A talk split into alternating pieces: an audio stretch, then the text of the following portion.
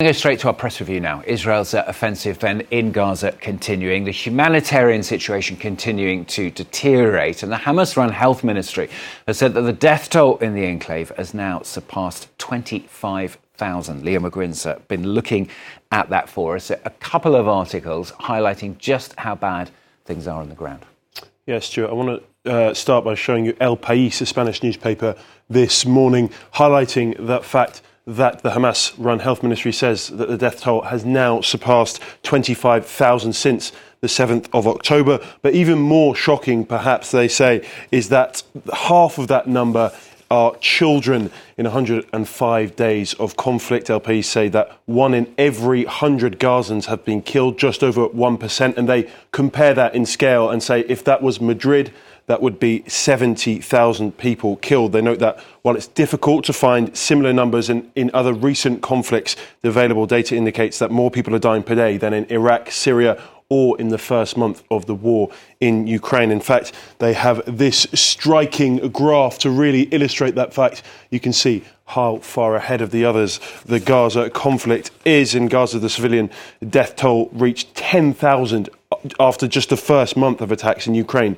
It took a year and a half to reach that figure. I'll bring you another piece from the Wall Street Journal this morning really highlighting how far the situation has deteriorated. According to this, there are around 600,000 people uh, starving, facing starvation across the globe, and 95% of that number are in Gaza. I talked about that death toll of 25,000. According to this piece, it could get a lot worse if famine were to set in, which is a real possibility in the next six months, according to World Food, Programme. And they say nearly all Gazans are skipping meals every single day, Stuart.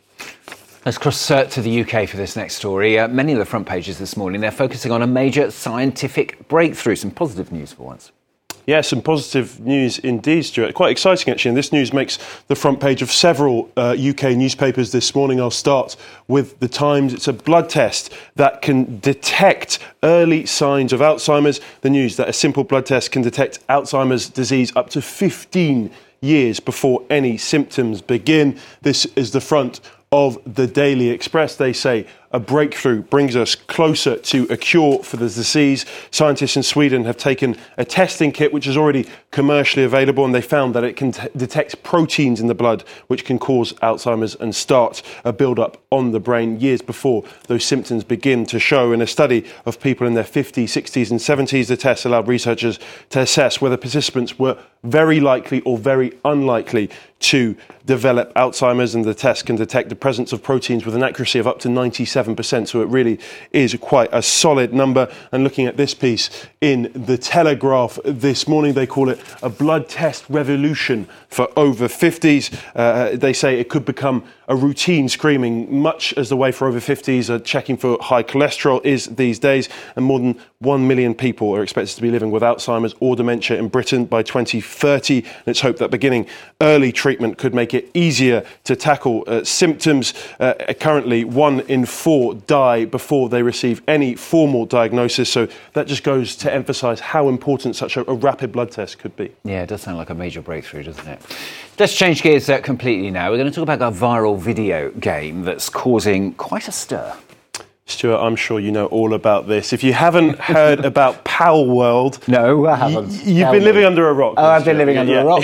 okay. let me show you this. So let me see if I can show you a little video clip from Palworld. So this came out over the weekend. Uh, it's a survival game. It's not too dissimilar to Minecraft. Players have to forage for resources to build new structures. You can also give your animal pals assault rifles, as you can see here.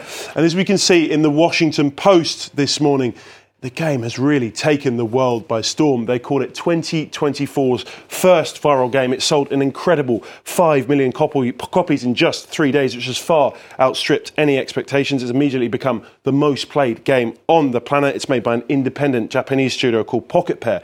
But there's been some real controversy around it. This is IGN, one of uh, the biggest video game websites in the world. Uh, they, have been accused of plagiarizing Pokemon. Some of the models are almost identical, and Pocket Pair's community manager says that they've received death threats, as you can see there, over the similarities. However, they say that the game has cleared all legal reviews and they say there's been no action taken by any other companies. So good news for you, you Stuart, because you can go home and play okay. uh, play right. Palworld. It's I not will. going away any, any time soon. Okay, I shall be there.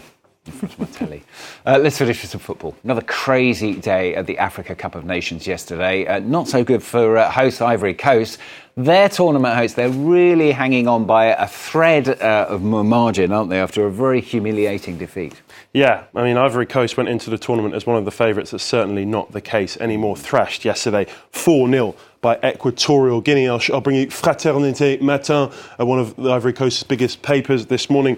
Very self explanatory headline. They describe the performance as a debacle. La Voie Originale say that without a miracle, all is lost. And the reason they say that is because there is still a glimmer of hope. Ivory Coast still have a chance to progress in this tournament. Four of the best third place teams progress four out of six. And because Ghana uh, finished third in their group with less points than Ivory Coast, it does mean that the Ivorians have a genuine hope of progressing, but they rely on other results. And actually, the Patriots have a much more uh, hopeful tone. They this morning they say discouragement is not uh, Ivorian. You still have to believe, and the eyes of the nation are going to be on other results today and tomorrow, and they'll all be hoping that Ivory Coast can scrape through, albeit by the barest of margins. Yeah, of course they will. It's always a shame when the hosts go out, of course. Leo, thanks very much, Leo, with the press review here on France 24. He'll be back in a few hours' time.